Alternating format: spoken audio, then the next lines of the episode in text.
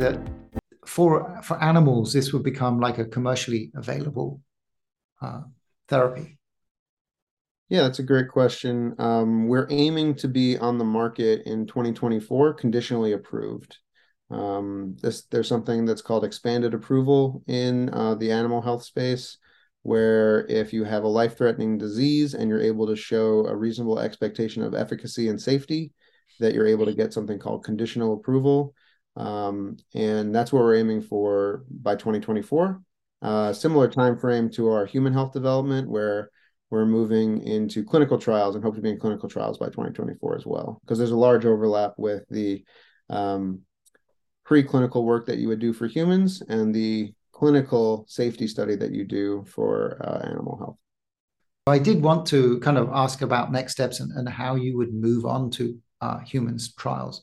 How much precedent is there for gene therapy with the FDA? I mean, it seems it's. I mean, it's not the same as taking a, a small molecule which, which will be gone from your body in a, a reasonable period of time.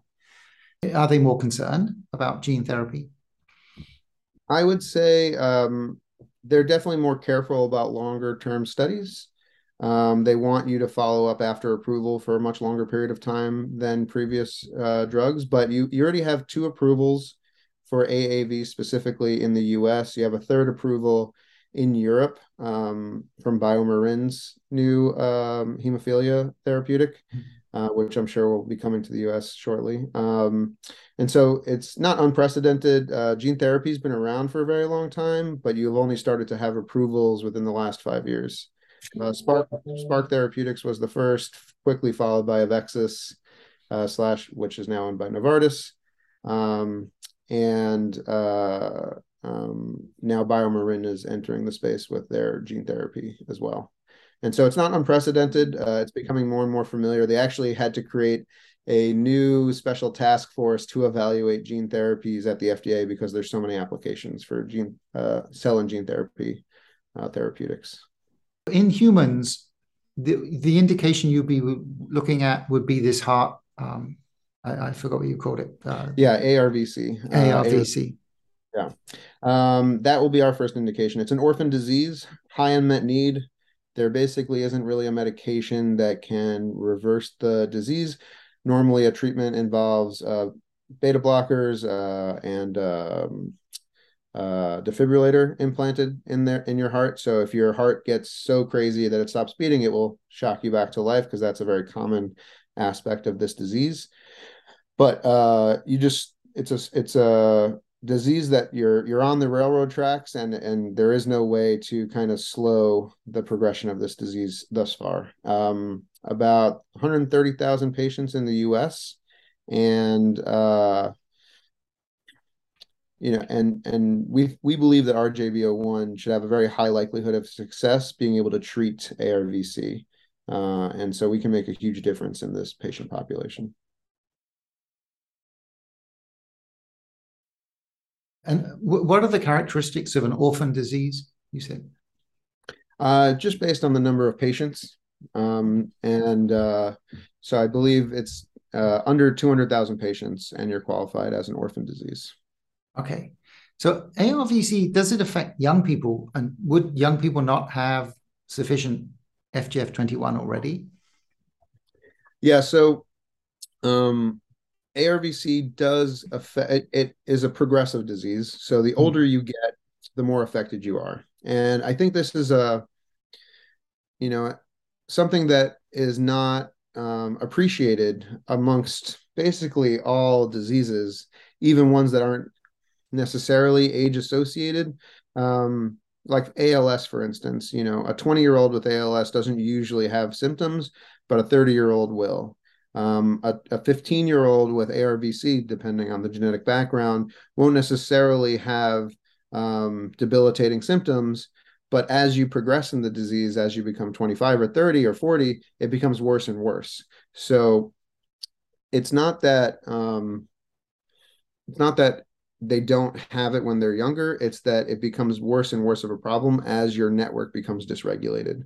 And so by stopping the pathogenesis of fibrotic development as well as continuing to have the heart function better with increased FGF21, allows you to forestall the effects of this disease and keep the heart functioning properly over a longer period of time.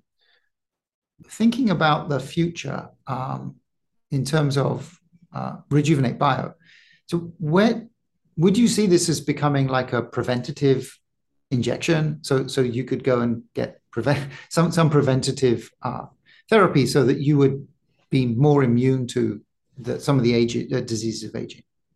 Yeah, I think that uh, you, you really struck on an important chord there is that um, the safety of a therapeutic matters quite a bit. And we started at a place where we chose the gene targets based on some of the best safety data out there, which is that not only did these therapies ameliorate and increase health span, but they made the mice live longer. And so the quote unquote side effect is a benefit. There isn't really a drug out there that you would take as a healthy person yet because they're usually targeted, very narrowly targeted to a specific disease state. Everybody going after heart failure tries to only interact at the heart level. Everybody going after kidney failure only tries to act in the kidneys. And so when you take this whack a mole narrow approach to different diseases, you end up trying to mess with very important pathways that you're hoping to not have terrible side effects that outweigh the benefits of that therapeutic. We're coming at it more holistically, where we start with something that is generally beneficial for the organism and try to apply it to specific disease states that should benefit from you being healthier and younger. And so, uh, FGF21 and TGF beta safety is it's been so extremely safe. We haven't had any, any side effects in all the dogs and mice that we've ever injected. So we're extremely excited about that. And as we continue to show the safety of this therapeutic as well as its benefits in different disease states, you could anticipate that this would become something that might be prescribed uh, as a preventative to lots of different diseases. But that all depends on the safety versus the efficacy. And if your safety is good enough that a healthy person would take it, then you start to get into that possibility where it could be like a preventative. Yes. So just think about the kind of price. I mean, how how difficult is it to make this uh, therapy? And uh, you know, I mean, I, I I'm sure you can't talk about price, but like roughly, I mean, is it like really expensive or kind of a reasonable um, yeah, I mean, so gene therapy right now is driven by the size of the dose, and the dose is driven by how large you are. It's based on uh, per kilogram. And so dogs are generally a lot smaller than people, um, especially the small dogs who are weighing uh, at most 10 kilograms. Um, and so the dose for them is a lot smaller. So it's a lot more manageable from um, a production standpoint. And right now in the gene therapy and in healthcare in general, you don't pay for a drug based on how much it costs to produce. It's how much perceived goodness comes of that therapeutic, how much benefit you get from living an extra couple years or preventing um, you know symptoms in this disease state. And so we're not really worried about the price of the production of the gene therapy. Mm-hmm. That's not what really drives the price of current gene therapies right. uh, or other therapeutics as well.